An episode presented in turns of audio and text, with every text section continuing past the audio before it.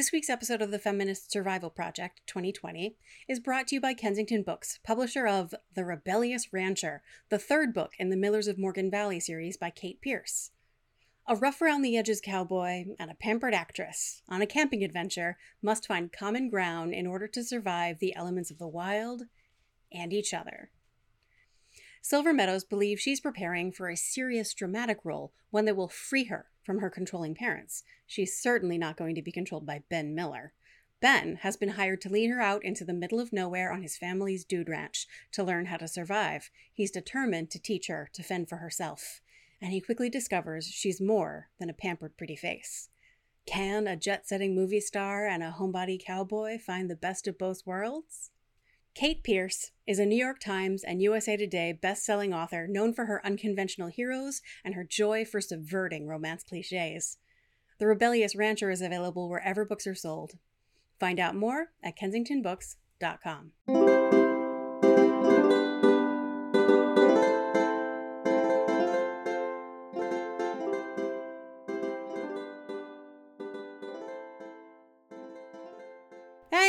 everybody, welcome to another episode of the Feminist Survival Project. It's a podcast for any feminist who feels overwhelmed and exhausted by everything they have to do and still worries that they are not doing enough. And this week's episode is uh, going to be led by Amelia because she's going to be teaching me about something I, uh, frankly, don't understand. Okay. Hi. We're going to talk about shadow. We're talking about it because you suggested it. Do you remember that? Yeah. Why were you thinking it would be useful? There were some comments in the Instagram about it. Oh, cool. So let's talk about it. Because I, I do find it useful. Shadow is a Jungian psychology concept. Jung really believed in archetypes and that there's a kind of universal human perception of reality. And that the shadow is one of those universal things that we all have. We all have a shadow. It's a kind of opposite self, a mirror. How it has worked for me, in my understanding, uh, ways that I can make it easier to exist in the world, is it's the thing that you hate most about yourself. When you perceive it in another person, it triggers, a rage in you that is really not just rage, at the thing, but also self hatred at the same time. And I know that in my life, the times that I have felt that kind of extraordinary rage, it has never just been about what the person has done. It has also been about my fear that that is also me, that I am capable of that too. Make sense? Yep. I actually first encountered this idea in the seventh grade. Uh, our friend from dance class, Gina, was reading a book. I forget what book. And basically, she said just that people that we hate, our worst enemies, are mirrors. We see in them the thing we hate most in ourselves, and that is why. It has nothing to do with them, it's who we are that makes the difference. Yeah. For me, this is best illustrated by a woman I have known in my life who I hate, who has actually done bad things to me and made my life harder, and I hate her because she has hurt me. But I know that I would not feel such rage about her if I didn't also recognize that a lot of the traits of the things that make her so effective at hurting me are traits that I share and that I am fully capable of, emplo- of employing against others. Yes. Yeah. Um, you know that one of the ways I like to talk about perceiving things as real and to see them, recognize them in the world, is talking about artistic expressions of them.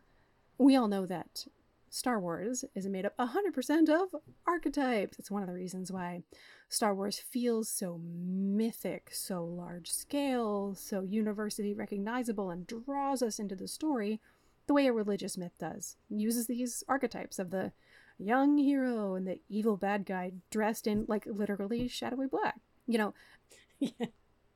Darth Vader, like literally, Luke goes into the cave on Dagobah and cuts the head off of Darth Vader, and the mask opens, and it's Luke's own face. That's Shadow. You see yourself in your worst enemy, completely literally in Yeah. Return of the Jedi, or is it Empire? I just watched The Rise of Skywalker yesterday because I gave up on pop culture a while ago. But I was taking a break because I finished a project, and so I was like, I'm gonna go watch a movie. and uh, so, I mean, obviously, Kylo Ren is Rey's shadow. Yep. And and I'm gonna go ahead and spoil the shit out of this. So skip ahead 30 seconds if you are not interested in knowing. But at the end of the movie, Kylo Ren brings Ray back to life Yeah. And then dies. Yeah. And one of the things about one of the one of the few things, so like I know that shadow is what you hate in the people you hate most is actually the thing you hate most in yourself, Yeah. or the thing that is most discordant with your sort of ego self, Yeah. your sense of identity and who you are. Uh-huh. And the other thing is that in order to integrate shadow, the the way the thing to do about shadow is to integrate it into your identity, to fight less hard against it and allow it to be a part of you. Exactly. It's the same answer as everything. Turn to God with kindness damn and it. compassion. God damn. Why can't there just be something that I'm allowed to hate and destroy because it doesn't belong in the world? I wish I had an answer. Well, Audre Lorde does. Okay. The Master's tools will never dismantle the Master's house. Yeah. Hating and destroying something is precisely what put us in this situation. And it is, though it is unfair and it calls for people who want to create positive change in the world, are obliged to do labor above and beyond simply fighting the ordinary fight. This whole kindness and compassion bullshit Yeah. is not the master's tools. Master has contempt for those tools. The good news is that when you do this work of turning toward the things you hate most about yourself, in order to make you more able to fight the good fight outside yourself and fix other people, it also benefits you. It makes you feel better. So it has immediate benefit. Yes, because because it helps to create greater distance between you and the thing that is ego dystonic. When Palpatine is all like, "Rey, your hatred Yeah. will power the Sith. Kill me with hatred." Mhm. Like, I mean, it couldn't be more literal. Yeah. Did they just take like a Jungian textbook and like hang a bunch of adventure movie Oh, yeah. cliches on top of it? Yeah. It was not great. My my review of it is, is not it's not great. even in Mandalorian, which is a, a live action series in the Star Wars universe, it's eight episodes in one season. And in episode one, the first like 15 minutes, we learned the Mandalorian hates droids. He's the like he's the hero. He's sort of a Byronic hero, but he hates droids because a droid tried to kill him when he was a child. Sorry for the spoiler, but the thing he hates about droids is that the droids are his shadow. It's who he is afraid he is a cold killer with no heart, no compassion. So he kills a droid in the first episode because that droid tries to kill a child, and then he spends the rest of the series trying to protect the child. At the end of the series, in the last two episodes, the killer hunter droid gets reprogrammed by the wise old man archetype character, and that wise old man programs the droid to become a nurse droid. The nurse droid ends up sacrificing himself for the baby, and also the nurse droid saves the Mandalorian's life. Because the Mandalorian, what does he do? He turns toward the droid with kindness and compassion and lets him in and trusts him and makes himself vulnerable to the android. Saves his life. Yeah. I mean, it just couldn't be more. Yeah, it just couldn't be clearer. They Yeah. And Star Wars does shadow extremely transparently. Like Rey literally changes her name from Palpatine to Skywalker. Yeah, yeah. like, okay. That's how fully you have integrated your shadow. yeah, we got it. They fought side by side at the end. oh my god. Yeah. And also, the other thing is that even though I think it seems like in Rise of Skywalker, everybody has forgotten everything that happened in The Last Jedi. yeah. They've just like just it just pretend that movie didn't happen. Yeah. But Rose at the end of that movie says, "This is how we win, not by fighting against what we hate, but by fighting for what we love." Yeah. And that is the same moral of the story that Rey says to her grandfather when she's all like, "I'm not gonna kill you because I hate you. I'm going to kill you because it's the only way to save my people. Yeah. I am all the Sith, and I am all the Jedi. Yeah. I'm everyone. I'm every Jedi. It's all me. okay. I'm going to use one more uh, illustration of the shadow. That's yeah, and then we Star need to like have real life examples because it's easy to tell these sort of like mythical level fictional magic Okay. because it feels above and beyond. Here's one. It's less magicy, and that's Alexander Hamilton. Burr is Hamilton's shadow. Okay, Yeah. Does it seem obvious? Like, of course. I have not seen Hamilton. He's everything that Hamilton would hate to be and is afraid to be, which is someone who's cautious and careful. And of course, being who Hamilton is, not cautious, not careful, comes in conflict with Burr. And in the end, it's it's why he ends up getting killed. Yeah, Burr is what kills they never they never turn toward each other to accept each other and it ends in hamilton getting killed spoiler alert for hamilton. If you didn't Spoiler get for- seventh grade, so burr kills hamilton uh, and says now i'm the villain in your stories. I was young. I should have known. The world was wide enough for hamilton and me. So burr learns a lesson too late. Hamilton was his shadow. Hamil- he was Hamilton's shadow, and instead of embracing and sharing to make something better, uh, he just shot it down. Literally shot it and killed it. And now I can see that that was the wrong thing to do. Too late. no. Okay, so the shadow is the villain, except the villain is also us because everything is us. Yes. So remember in the stories, in in all stories, you and can analyze Te Kā the is the shadow of Moana. Since we always talk about Moana, might as well just Yeah. put that right there. Except that Te Kā is the mad woman. Yeah, And and, the Mad Woman is Mad different. Woman I was thinking, not the like, what's the difference between the Mad Woman and the Shadow? And for me, the difference between my Mad Woman and my Shadow, my Mad Woman is upset, like, knows who I am and beats me up for falling short of what I'm supposed to be and uh, or is angry at the world for insisting that I be the thing that I am not. My shadow is the stuff that is the opposite of what I feel I am. It's different. I actually put it like it lives in my mind right with my depression. Yeah. That's that's how I feel about it too. When I do shadow work, I never perceived a relationship with my shadow as it's not personified the way the mad woman can like converse with me. The shadow is more of a It's a place I go. that exists. Yeah, it- it's an archetype. It's a platonic ideal of the thing that I'm afraid that I am. And so I, Okay. I don't have a relationship with it. It doesn't talk to me like a character.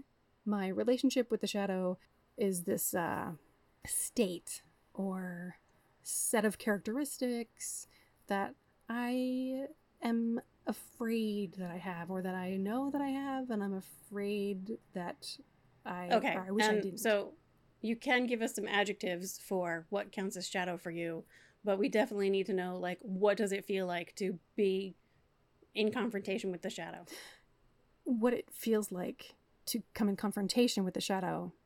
Anybody I've ever talked to has described it as rage that's disproportionate to the situation, hatred and rage that is too much relative to what's actually happening.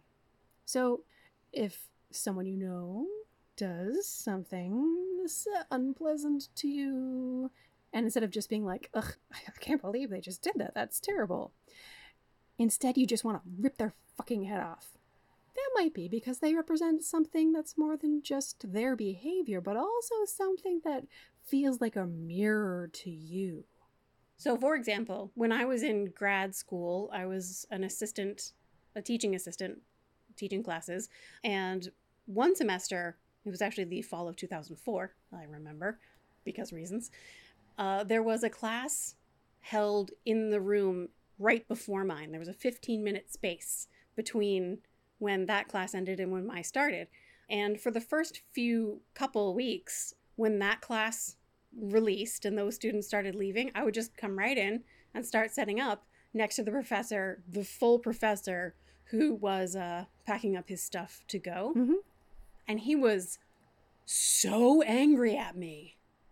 So angry at me for being in there. He called my department head and complained about me coming in during his time.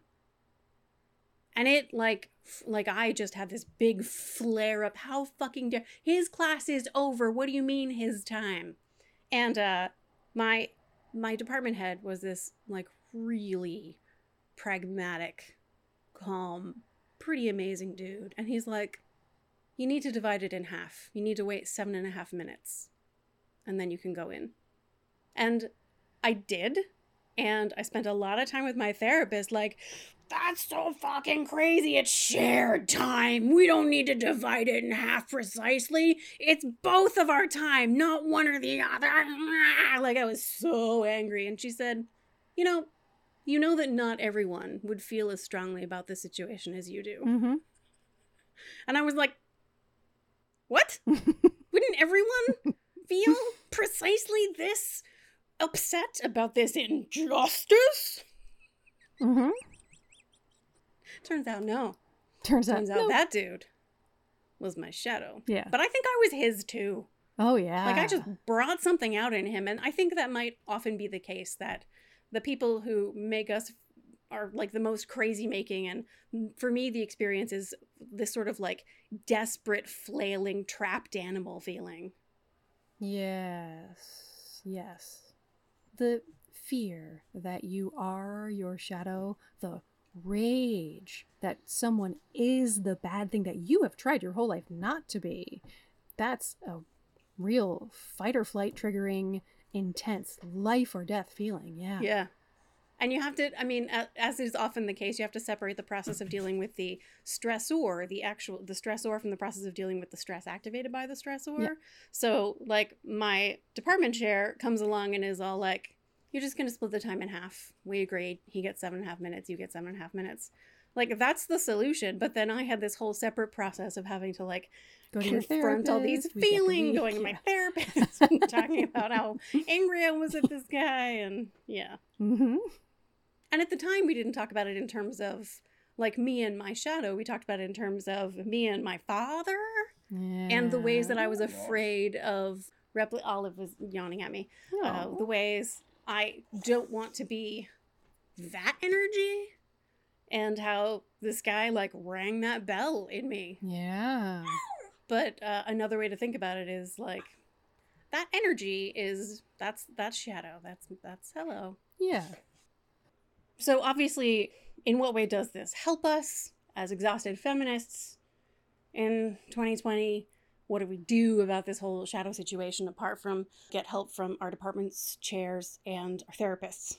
What really help your department chair, your therapist, and then that's the solution. But for me, I found that this it's liberating. It's sad and hard and heartbreaking uh, when you think there's an individual in my life who I will not identify, an individual who I to this day hate with a holy blazing rage.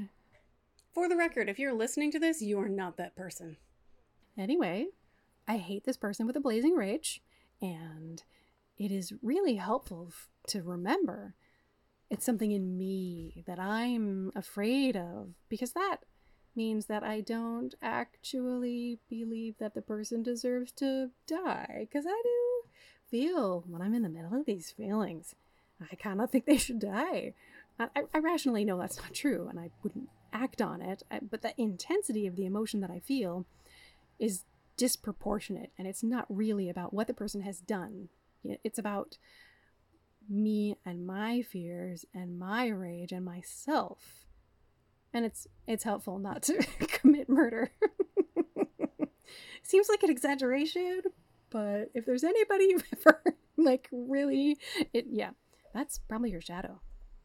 Yeah. Or like fantasized about their death or felt impatient or felt like it was unjust that someone else Yeah. had died but this person was still alive.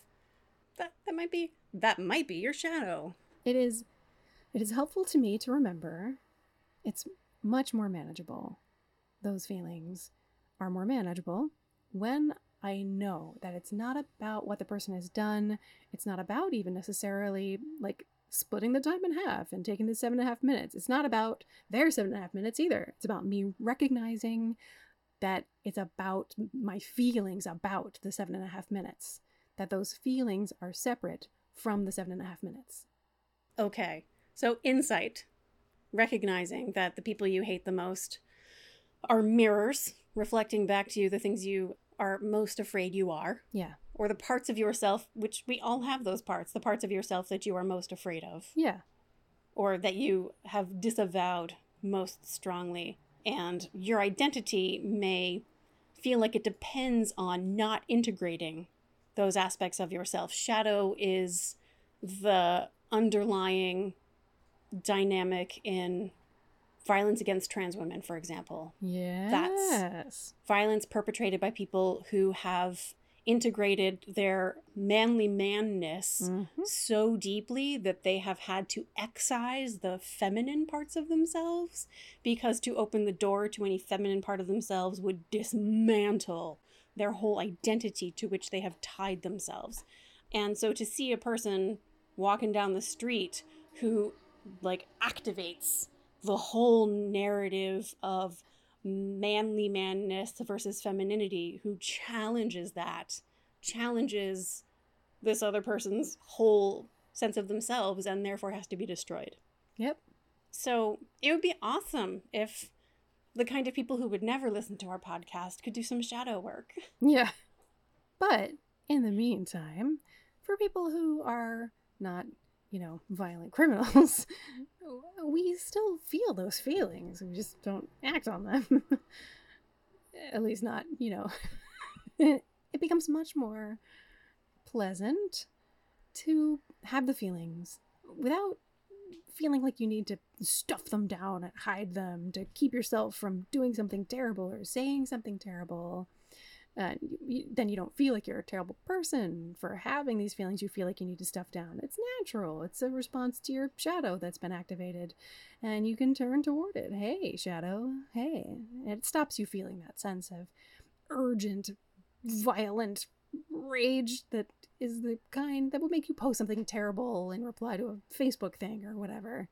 You probably wouldn't, you know, commit a violent act, but you might say something inappropriate when you it would do you no good when it would only hurt you. I also, we are recording this in the same week that Joe Biden announced Kamala Harris as his running mate. And for the record, because everyone in the left media is pronouncing it incorrectly, it's Kamala. Kamala. Kamala. We all got that? Kamala. Okay.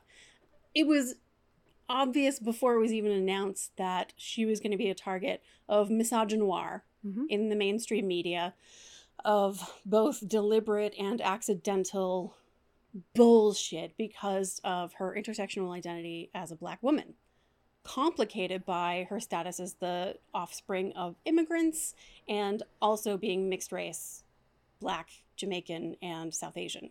Mhm. Like, we knew that she was going to experience that, but she also, there are people on the progressive end of the spectrum who are disappointed that it's Harris because she is uh, pretty moderate in her record. Yeah. And there are people who are not just disappointed, but who hate her. hmm They're progressive and hate, hate her. Who would not vote for her and Joe Biden because of how much they hate her? And I would suggest that that is also shadow. Yeah. Because it's Because, go ahead. It's irrational. It's beyond the intensity that's called for. like if you can take like a step back from the situation and view it from a distance you can see that like okay so here is a system in which we dwell where these are the candidates that are going to be on the ballot it's a pretty straightforward decision which one is less terrible Yeah.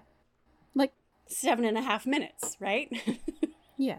Seven split and the difference. minutes, Exactly. And and then if you have like a whole big ragey feels what an opportunity for growth that is how grateful we can be to have these Uh-huh. mirrors in our lives there is actually so there's a buddhist practice of metta meditation the loving kindness meditation I find me- loving kindness meditations really difficult, specifically because I have this person in my life. And you're going to get to the end. Emily will talk about it. But you get to the end. You're supposed to send loving kindness to the somebody you don't like very much. Yeah. Emily's about to go through the details. So, yeah, I find it very difficult because of this individual. you go through a series of people in your life, and I'll talk about uh, who they are in a second, and you wish them some sort of unconditional positive feeling. It might be joy, it could be love, happy, at ease. I love that one. May they be at ease. May they be peaceful and at ease. May they know joy. May they know love. May they know compassion. May they know trust. These are all things you can wish a person in a metta meditation. Uh, and you start out with uh, like a loved one, somebody who is unambiguously on your team. And it feels so good to wish them peace and love and ease. And then you can go out to like a mentor, for example, someone who has gifted you with some part of their wisdom or their time or their support. And again, you're grant you're you're wishing them, may this person be at ease, may they feel compassion, may they know love, may they know joy. And then you go to like an acquaintance or someone you barely know. So like the checkout person at the grocery store or your barista or like my neighbor. I know her a little bit. May she know joy. May she know love. May she know gratitude. May she know compassion. May she be at ease. May she know peace. Right? Feels good. Except now I start to worry oh no, what if she's a Trump supporter? Do I want to Right? give that to her? Yeah. Do, unconditional. yeah, Unconditional. Yeah. Whoever she, whatever else is true about her, may she know joy. May she be at ease. Yeah. And you go from a person you don't know well to a person who is an enemy, someone who, so difficult people in your life, someone who wishes you harm or has done harm to you Yeah. or to humanity. Yeah. So Amelia's person whom she hates, Yeah. Trump, Yeah. whoever it is. Yeah. For some people, it's going to be Kamala Harris. Yeah. For some people, it's Joe Biden. Yeah. For some people, it is you and me. Like, I'm sure there's people Yeah. when they think of us, Hate they're like, "Fuck, Oh yeah. the bitch, Oh, yeah. or whatever, whatever it is I did to you. For what it's worth, the woman that I hate definitely hates me too. oh yeah, and is never going to engage in a metta meditation where she thinks, "May Amelia know peace, may Amelia be at ease, may Amelia know Never. joy, may she know love." But Never. The one thing that makes me think this is a good thing to do is when I imagine if this person knew love and peace and joy, Exactly. would this person be acting in the ways that enrage me so much? Exactly. Fuck no. If she knew joy and peace and that she was loved unconditionally, there's there's no way she'd be doing the shit that she does. And we started this with me being like, I don't really understand this shadow thing. And I think I have just realized what it is about the metta meditation that's so powerful because this difficult person in our life is actually just a mirror.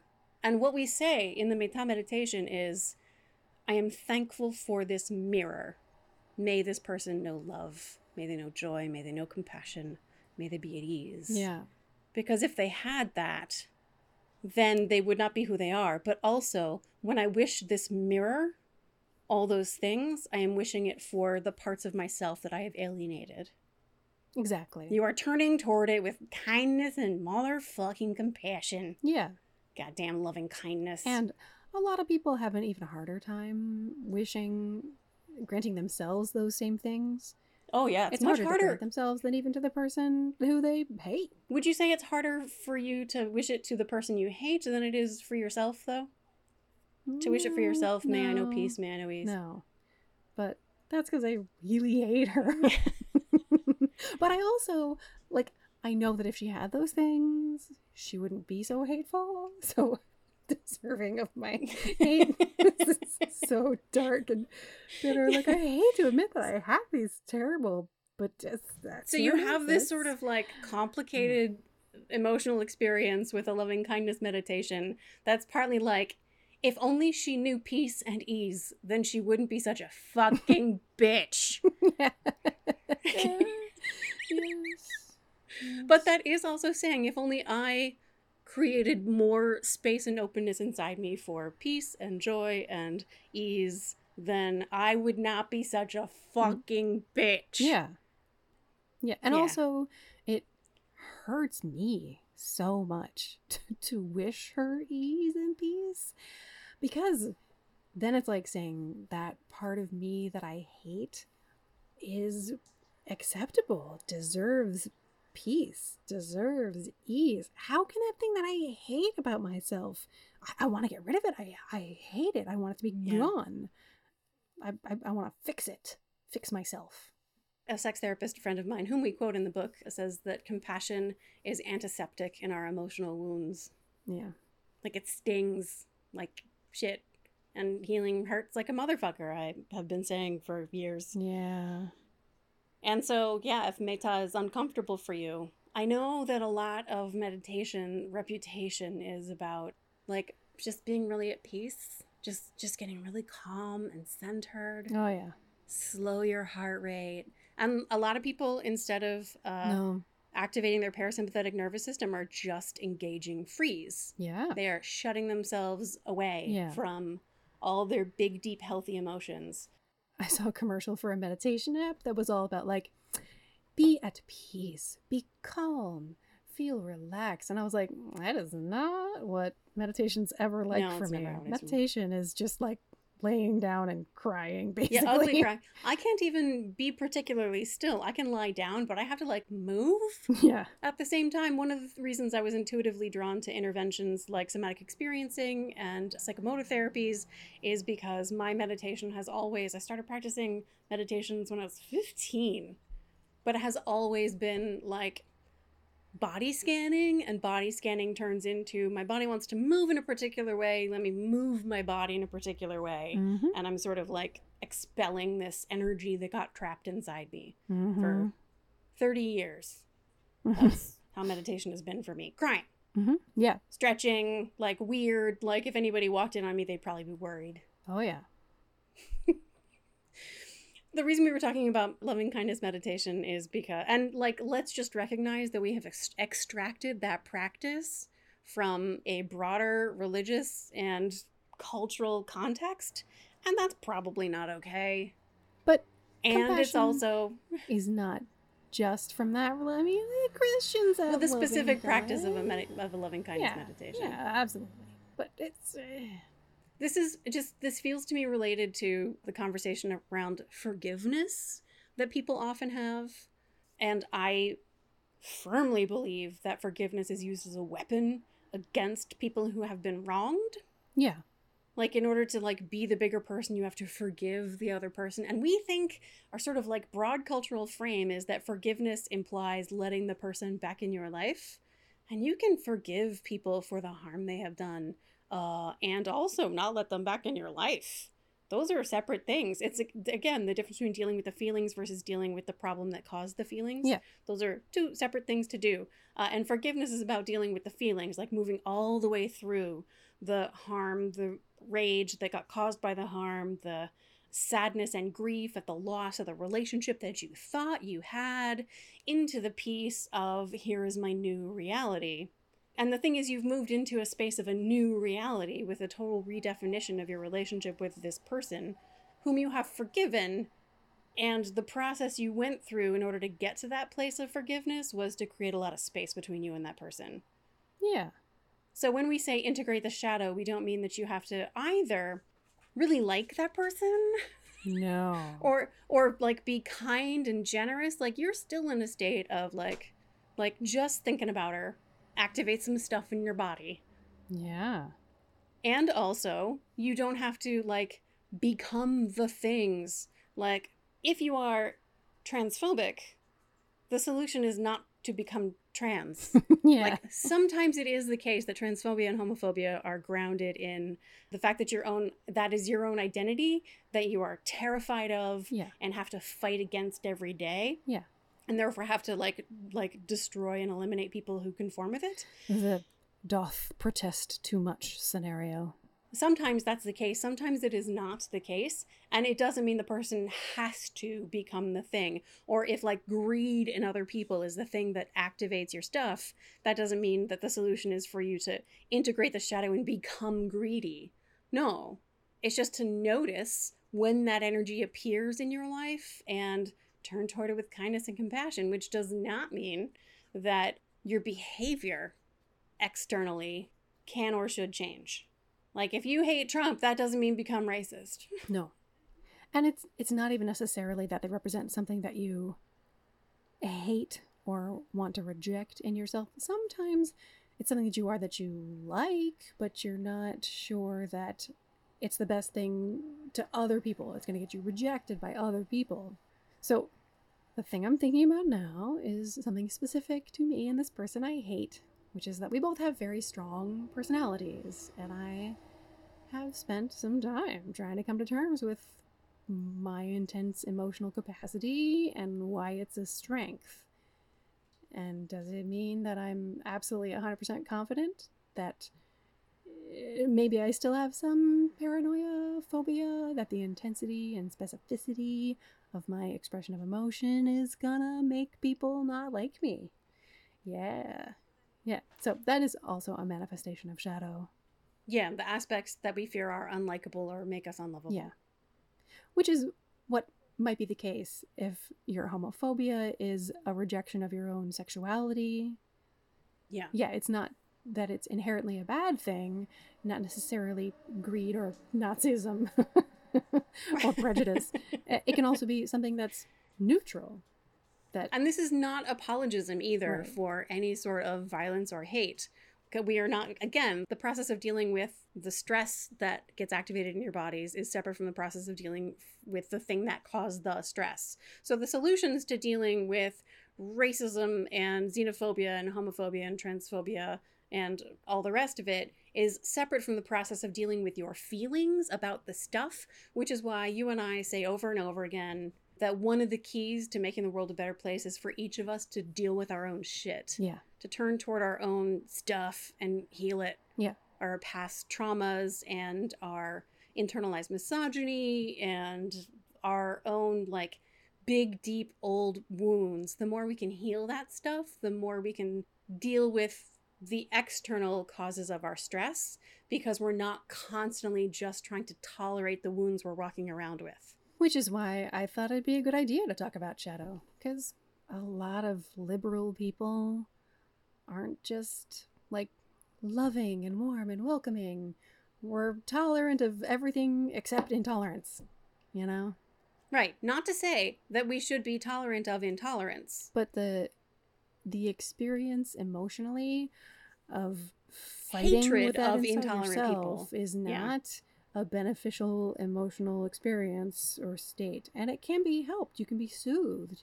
You can be guided toward a better state of mind, a healthier life, more pleasant experience when you recognize that that intense emotional response, when it floods into you, it's not just because somebody did something terrible, it's also potentially because you're seeing something of yourself that you're afraid of or that you're afraid other people will see and you've been reminded of it and you want to lash out.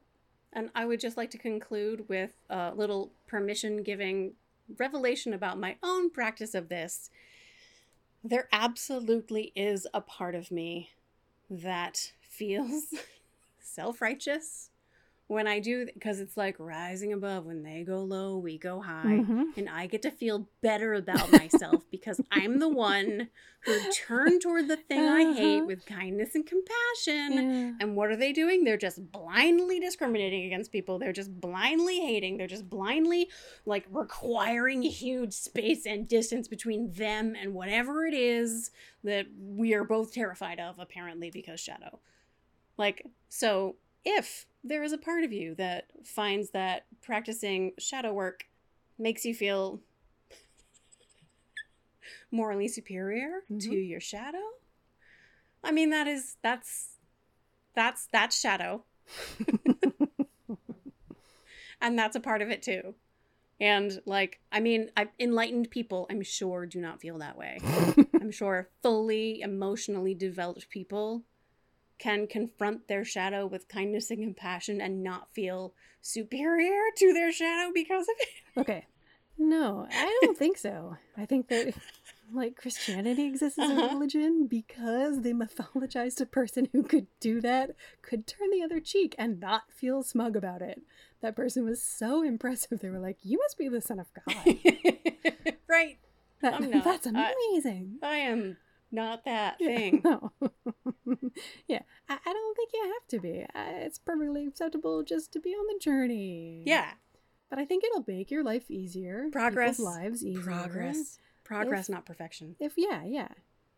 I think it is a valuable tool in the toolbox for surviving 2020 if we're aware that when we have those intense emotional responses, there's something else going beyond possibly in our minds that in addition just to the action that enraged us, there's stuff underneath that that makes it more intense than we might expect.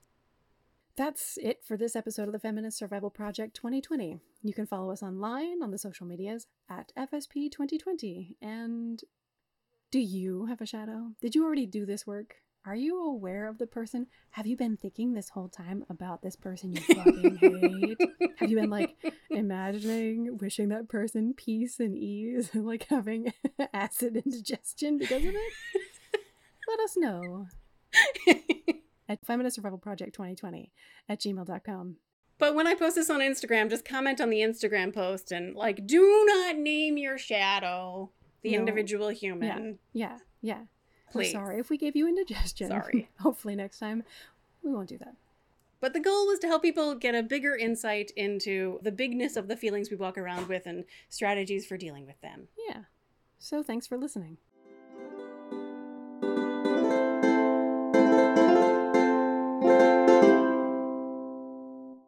For what it's worth, the woman that I hate definitely hates me too. Oh, yeah. the Feminist Survival Project 2020 is a part of the Frolic Podcast Network. Find more podcasts you'll love at frolic.media slash podcasts.